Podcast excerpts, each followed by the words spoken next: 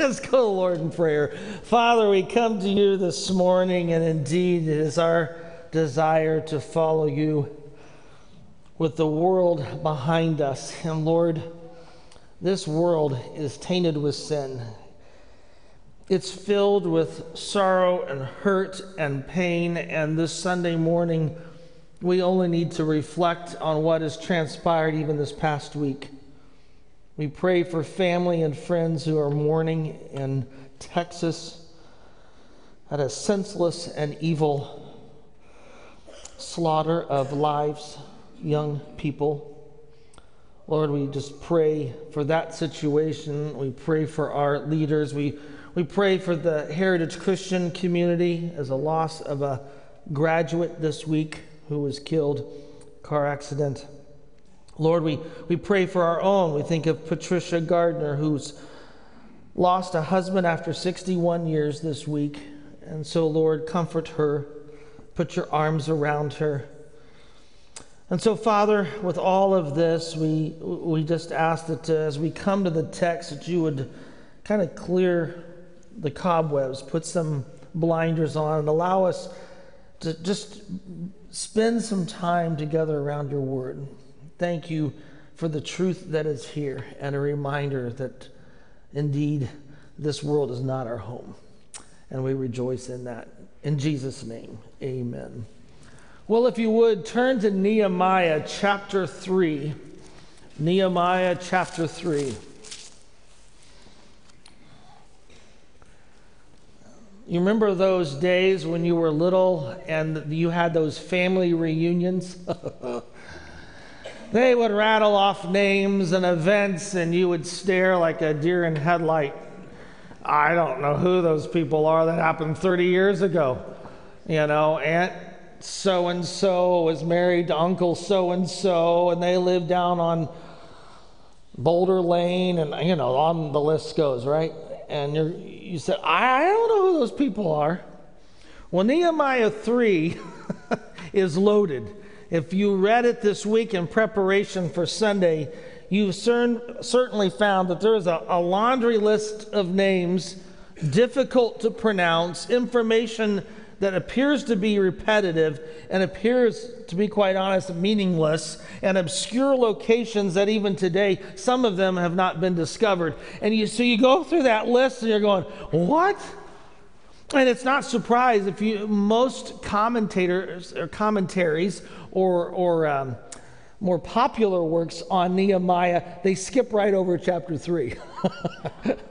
and you'll be glad that I didn't call on you to do scripture reading this morning, I assure you. Let's just look at a few verses and, and we're going to unpack this because in the midst of the list, all, all scripture is God breathed. All scripture is important. There are some significant things happening that can be missed in this, this list of names. Look at chapter 3, verse 1. Then Eliashib, the high priest, and his priestly colleagues arose and built the sheep gate. They sanctified it, erected us the doors, working as far as the towers of the hundred and the towers of Hananel. The men of Jericho built adjacent to it, and Zaccur, the son of Immer, built adjacent to them.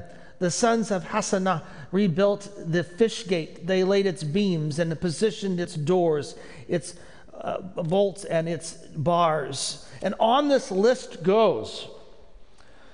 If you've just joined us in our study of Nehemiah, this cupbearer in the Persian court has asked permission from the king of Persia, the most powerful man in the world of the day, Artaxerxes II, to return to Jerusalem and rebuild the walls that are in ruins.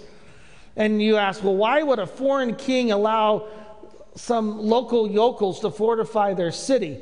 Well, the reason being is Egypt had invaded the Persian territory previously to that. And what Artaxerxes is doing is creating these buffer zones, these protections in case the Egyptians should return. So that's what's going on here. And despite this, uh, the, the the, the dis, disarray of the buildings, despite some opposition that we've already seen, Nehemiah and the local Jews are going to rebuild the walls in less than two months. It's an amazing feat. We're going to talk more on this today.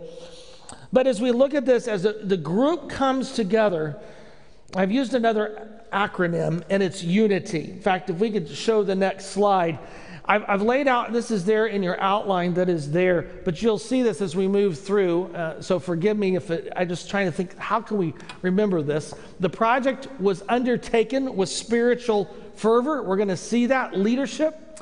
The project, as you can see, needed participation from everyone. So there's our end.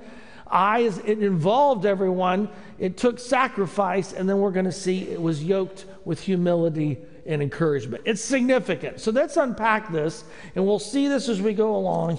We're not going to read every name this morning. That's something you can do this afternoon as you're frying your hamburgers on the grill for Memorial Day. So, letter A of your outline, if you're following along on the backside of the bulletin or online, the project was undertaken with spiritual direction. It's interesting. Who is the first name mentioned? Nehemiah? No. Artaxerxes? No. The high priest. Did you catch that? Notice the text. Eliashib, the high priest, and his priestly colleagues are the ones who, and, and it's interesting, he's mentioned here, he's mentioned again in verses 20 and 21. He almost bookends this entire section. This name, by the way, is common in the Old Testament. One of the priests under the time of David was given that name, for instance. But what's more significant is the high priest is leading this building project. Nehemiah is not mentioned, again, just to highlight.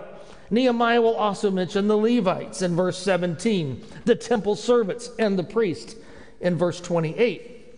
And what's interesting, even some of the names, for instance, Meremoth, who's mentioned in verse 21, look at verse 21. Again, I told you this is like a family reunion, right? And you're going, who are these people? Uh, Meremoth and is the son of Uriah, the son of Hakkoz. Hakkoz was a priest. So the, priestly line is heavily involved with building the walls. And you say, well, why is that significant? Well, in, in an ancient Near Eastern culture, the king himself was the one who would lead a construction project. He would bring a brick, and it was it's like mm, you know the, the shovel of digging the dirt for a ground dedication, right? A building dedication.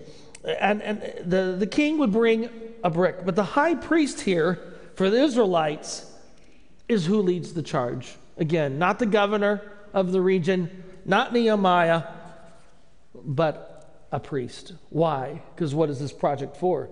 For God's glory. It's so significant. And so that the high priest is leading it, very, very important. It's been asked, well, why would the Israelites who, who want to reflect the glory of God build a wall around their city? Uh, aren't we to be out there sharing the good news about our God? Remember that the ancient walls served as symbols of identity and solidarity. And one scholar writes, and he's spot on the building of these walls would be a testimony to God's power rather than to their own, and to their determination to be a holy place, separated from others for their faithfulness to Him. That's why the psalmist states in Psalm 42 hey, walk around the walls, count the gates. This is our God that we serve. And so here again, it is this project, as we see, is undertaken first with spiritual direction. And there's much application there, which we'll get to later when we think about the church. Second thing in your notes the project needed participation from the entire community. In chapter 3, we'll see 40 different sections of the walls or gates that need to be restored. 40. That's massive. And it's going to take a, a, village. It's going to take a ton of people to be involved in order to do this. And it's interesting as you lay out the list of names. I, I did that this week.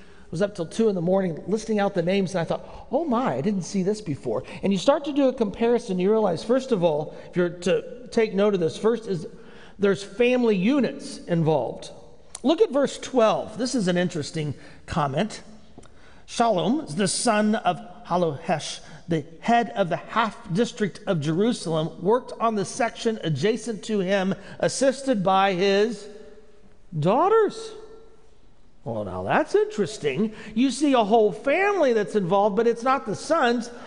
Most likely, he has no sons or they have died. Because according to Numbers 36, under the Mosaic law, now the daughters have to step up to the plate in order to maintain the inheritance that's been given to the family. It's interesting, if you're to look at a map of Jerusalem, this is Shallum and his daughters tackle the largest segment of the entire project. The largest, 82 yards. It's three times as long as any other section. You go, oh, why is that? Why in the world would they have the largest section? Well, here's uh, archaeology coming to play. In 1927, archaeologist Crowfoot discovered that the one section of the Nehemiah wall that had the least damage was this section. Most areas, it took 15 feet of construction to bring it back to where it was. This area was only three feet. So Ritmeyer, in his work on Nehemiah and the walls, etc., he believes this is one of the reasons they were given this area was, was there's least to do. But nonetheless, here are women involved, a family unit. Three of the individuals in the list, it's three, gene- uh, uh, three uh, generations. So the man is mentioned, his father and his grandfather play a role in this. There's also prominent families that are mentioned. In verse 11 and verse 23, we, we read of Hashem, who is the son of Joab. Remember Joab, the whole account with David? And so these individuals are prominent, but they're, they're coming together as family units. That's one group. There's another group that we see, and that are towns that play into this. In verse 2, notice we've already seen this, we read this. It says, The men of Jericho, that's 13 miles due west, or excuse me, uh, due east. Uh, there's men of Tekoa in verse 5. Three times Mizpah is, is mentioned. If we look at a map, let me just show you a couple things here. We can do this. I don't have the clicker today, so we could advance. I'll show you first of all, a map of the city. Well, maybe not. Here we go. All right, great. We're going to start at the sheep gate. What you see in the black, which it looks like, I don't know, uh, a tennis racket, sort of, that is the city walls that Nehemiah is going to oversee being rebuilt. They'll start in the sheep gate and they're going to move counterclockwise. Now, if we can go two slides advance, I'll show you something here. Again, we looked at this last week. This is the province of Yehud under the, the Persian Empire. Notice we said they're surrounded by the enemies. We talked about this the Samaritans, the Ammonites, the Idumeans, which are the Arabs. But I want you to see something. The towns that are mentioned in chapter 3, next slide, if we could show. Look at the red. These are all the towns that are mentioned in chapter 3. I think that's significant because what it shows is that those in the vicinity of the city are willing to help. Yes, they're surrounded by enemies on, on all sides, but the Jewish community and those that live near Jerusalem are saying, hey, we'll be willing to help. And most of them, as you can see, fall within the province of Yehud. And so we see towns that are involved. There is one interesting comment on Tekoa found in verse 5. Look at verse 5. It says, the men of Tekoa worked on the section ad- adjacent to them, but their town leader, thank you, it says their town leader would not assist with the work of their master. So while towns were being involved, there were certainly still some objection. Why they don't help, we don't know. I suspect they're playing the political game. They're good politicians. We don't know what's going to come of this. We're going to be playing it safe. We're up near, uh, you know, Sanballat is very powerful. The Samaritans, we're just playing it safe. I don't know, that's Hoffeditz's theory. But we see here that not all were involved. But we have family units, we have towns, we have non Israelites. Look at verse 7. Look at this. It says, adjacent to them worked, and then you've got a man's name who is a Gibeonite, and you got another guy who is a Meronothite. Uh, these are Canaanite descents. These are not Jews. Remember the Gibeonites? Turn to Joshua chapter 9. Look at this. Joshua 9. Don't, don't, don't miss this, this family, this tribe. In, when Joshua defeats Jericho and he defeats Ai, there's a tribe that lives near Jerusalem that's scared spitless. And remember, they disguise themselves, act like they've traveled forever, and they, they want to do a treaty with the Israelites to protect themselves. Well, they do. Uh, Joshua doesn't pray to the Lord first, or he would have realized what was going on. He doesn't do that. He, he signs a treaty and then realizes he's been tricked. And notice what he says in verse 22 of Joshua 9. Joshua 9 22 the great Jewish leader Joshua summons the Gibeonites and he says to them, Why did you trick me by saying we live far away from you? Now you are condemned to perpetual servitude as woodcutters and water carriers for the house of my God. And that's exactly what they're doing in Nehemiah 3. They are helping serve the Israelites. Same with the Moronathites or whatever their names are, right? And the parasites. They're all together serving, right? And, and you see God's word coming true yet again as we come to this point in Nehemiah 3. So, family units, towns, non Israelites. You've also got cra- uh, uh, craftsmen and tradesmen. Look at verse 8. Look at this. It says here in the text Uziel, the son of Harhayath, Hayal, a member of the goldsmith guild, right? Worked on the section adjacent to them, and Hananiah, a member of the perfume guild. You've got people, the goldsmith, uh, they're, they're used to, working under, you know, very intricate design. Perfume, uh, what, what do they know about masonry work? And yet they're involved. This task demands everyone be involved. And so that's what you see going on. So craftsmen and tradesmen and ruling officials are also mentioned in several locations. Ezra, in verse 19, we're told he's the head of Mizpah. And so you have, while Tekoa's leaders didn't help, other towns did, and their leaders were there. I, I love verse 15. Uh, we, we meet a guy named Shallum who's helping, and it says he, he handles the fountain gate the pool of Siloam, and the stairs that lead to the city of David. It's a huge area, but it's very significant. That's the southern defense system. And so here is a ruler who says, I understand all of this. We're going to tackle this area because it is key, and we'll make sure that it's secure. And so, what do we see? A project that's undertaken, it's, it's led, uh, first and foremost, it's undertaken by spiritual leadership. It calls for all to be involved and it calls that everyone is working as one. This is the third point in your notes. I think this is the most difficult. Yeah, I can see Jericho men coming to assist and this guy's daughters, but that we're working together as one, that's pretty significant, isn't it? You know, no, I, I think that color of that plaster over here should be red. No, no, blue is perfect. And can't you just see uh, that could have occurred? And no, they come together and understand the importance. Led by the, the priestly line, these fellows were working side by side. One scholar writes all these different people, people who otherwise wouldn't have worked together on anything, now are all together. And so this project it's involving everyone working as one, and the project took great sacrifice. Look at verse 28 in this laundry list of names. It's easy to miss this. Above the horse gate, the priest worked each in front of his house. Nehemiah is very clever because one of the things that he does when he assigns what section you're doing, we see in, some other places in chapter 3, it's near where they live.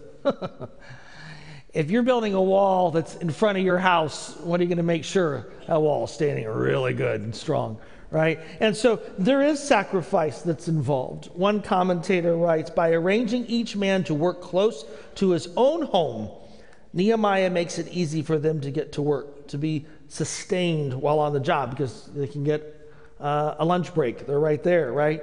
And to safeguard those who are nearest and dearest to them.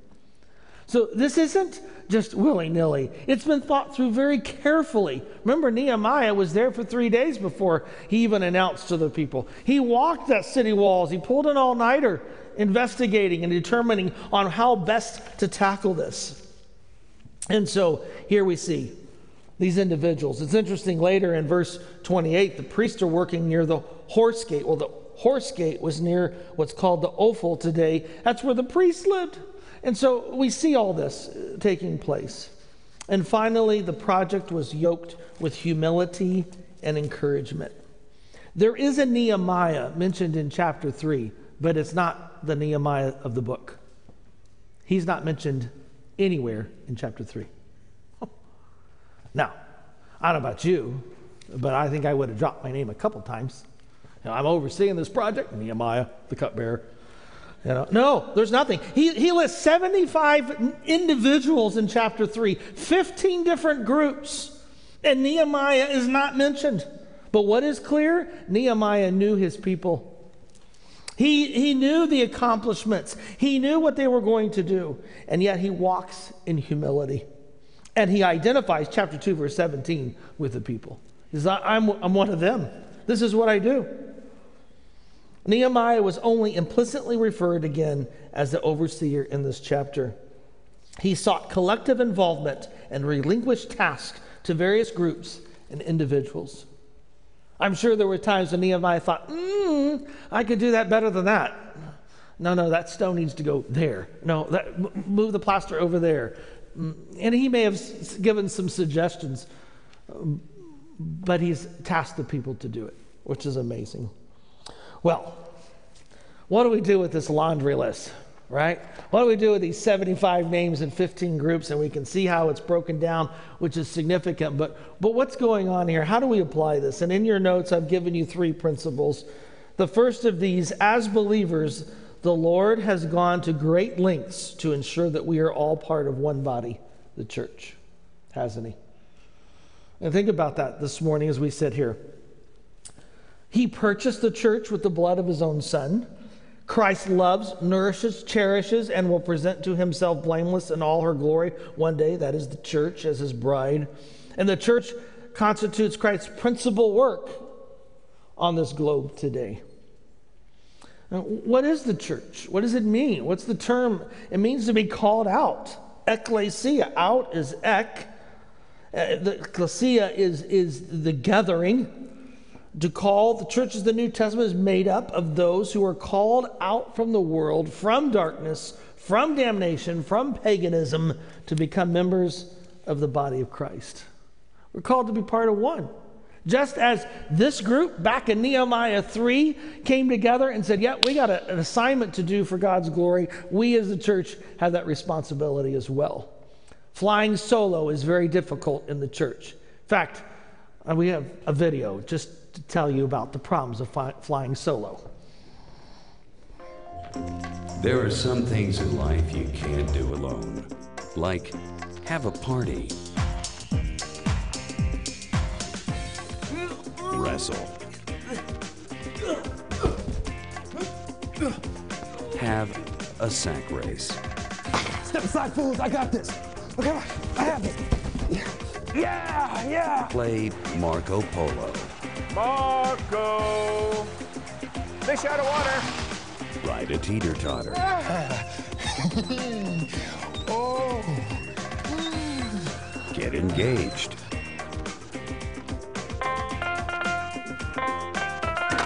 Will you marry me? Yes! move a heavy, awkward piece of furniture, fingers. Slow, too slow, too slow. or water ski. Some things should not be attempted without the help of others. Your spiritual journey is one of them.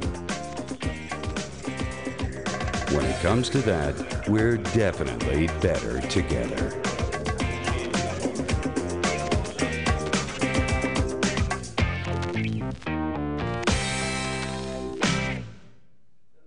Importance of the church, right? Romans 12, verses 3 through 5. For by grace has been given to me, I say to every one of you, not to think more highly of yourself than you ought to think, but as to think with sober discernment, as God has distributed to each of you a measure of faith.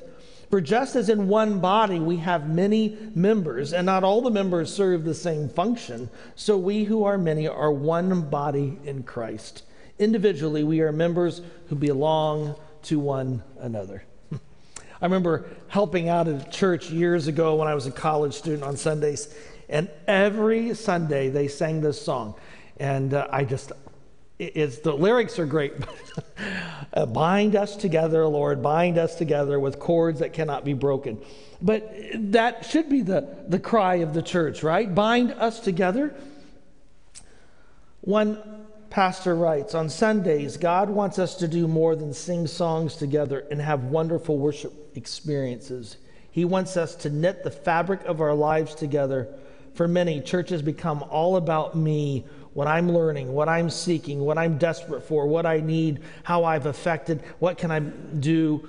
We see ourselves as isolated individuals, all seeking personal encounters with God wherever we can find them. Sadly, this reflects our individualistic, obsessive culture that we live in rather than seeing ourselves as part of a worship community. Nehemiah 3 is reminding we have to work together. We are one body. When one hurts, we all hurt. When one rejoices, we all rejoice. That's part of the church. Second point in your notes unless all the gifts are used, the community will have difficulty doing the work that God has given them. I mean, think about this. If you're taking notes, the Lord is the source for every gift. That's why a church is not a group of friends you've picked, it's a group of brothers and sisters God has picked for you. Think about that for a minute. You know, as you look across the room, some we gravitate towards easier than others, but God has brought us together and He has given gift or gifts to each person for the cause of us as a body of believers. And so every gift has been entrusted to each member. It's intentional, and thus, I would argue, it's vital for our ministry. Otherwise, uh, why would God give a gift if it wasn't significant? Failure to work with others or recognize their worth is ultimately, I would argue, an affront to God. That's how uh, God has gifted them. He's brought them to the table. And, and part of that, I mean, you think about the distribution of gifts. I mean, look at Nehemiah 3. I mean, the goldsmiths could have said, uh uh-uh, uh my hands are too delicate for such stonework. The leaders could have said, This is beneath me. Priests could claim, No, I'm here for the Lord's work. you know, I, I'm exempt.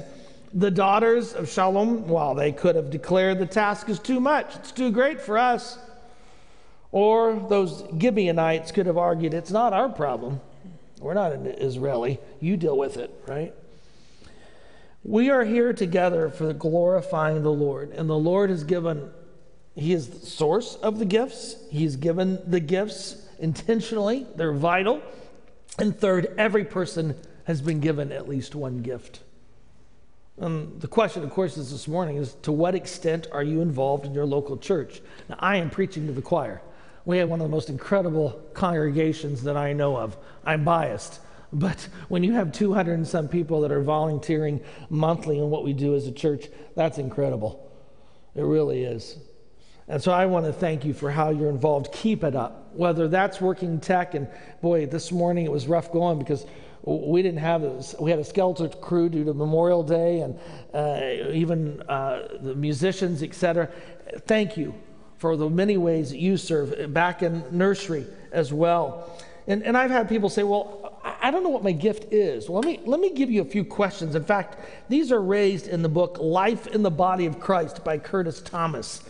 And I thought these were really good. In determining what is your gift or what are your gifts, he asked, What type of service are you personally drawn to? What you, what do you enjoy? What, what resonates with you? God's wired you a particular way.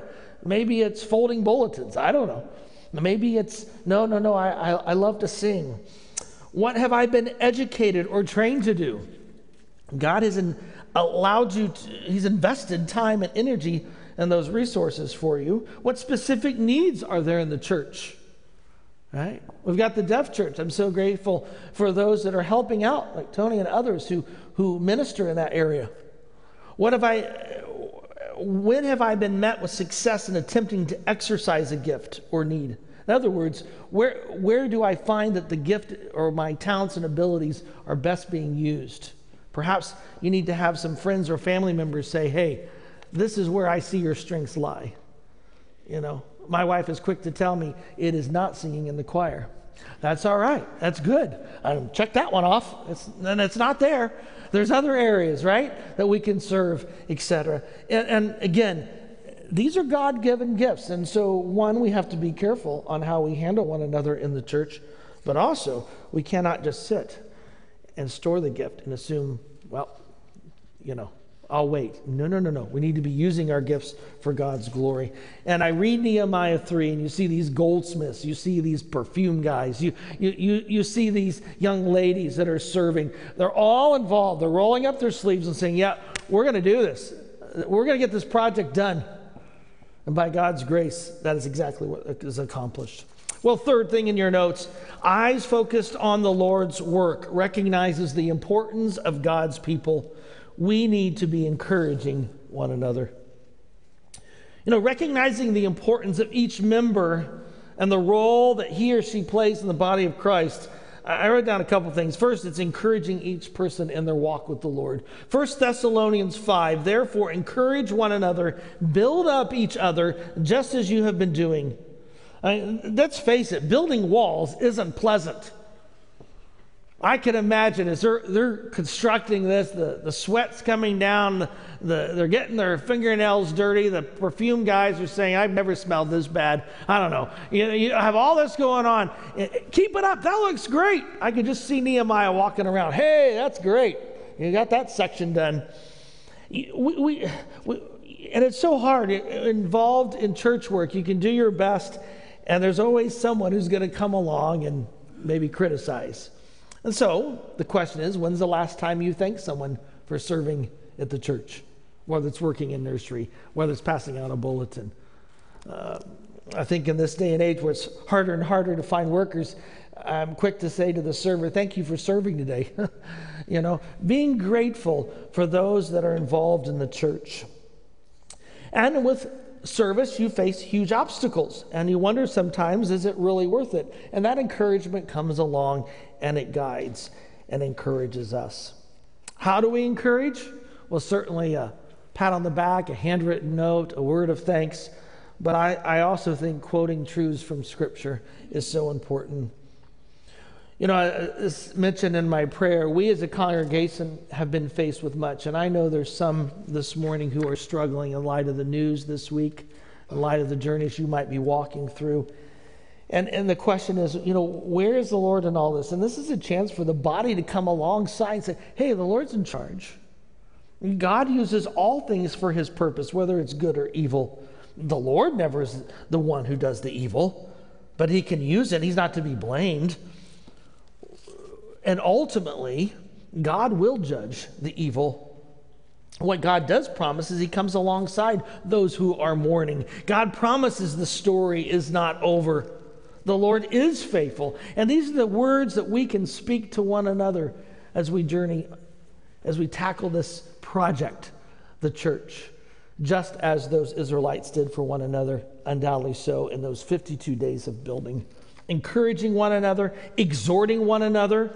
Galatians 6, brothers and sisters, if a person is discovered in some sin, you who are spiritual, restore such a person in a spirit of gentleness. Pay close attention, notice what Paul says, to yourself so that you're not tempted as well. Carry one another's burdens. I mean, let's face it, if there's sin, if we're all one, if there's sin in the camp, it's going to affect the whole church.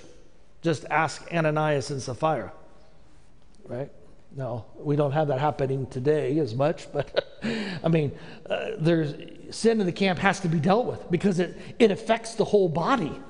And so, exhorting one another in love, bearing one another's burdens, and finally praying for one another. A prayerless church member, I would argue, is a great hindrance to the body.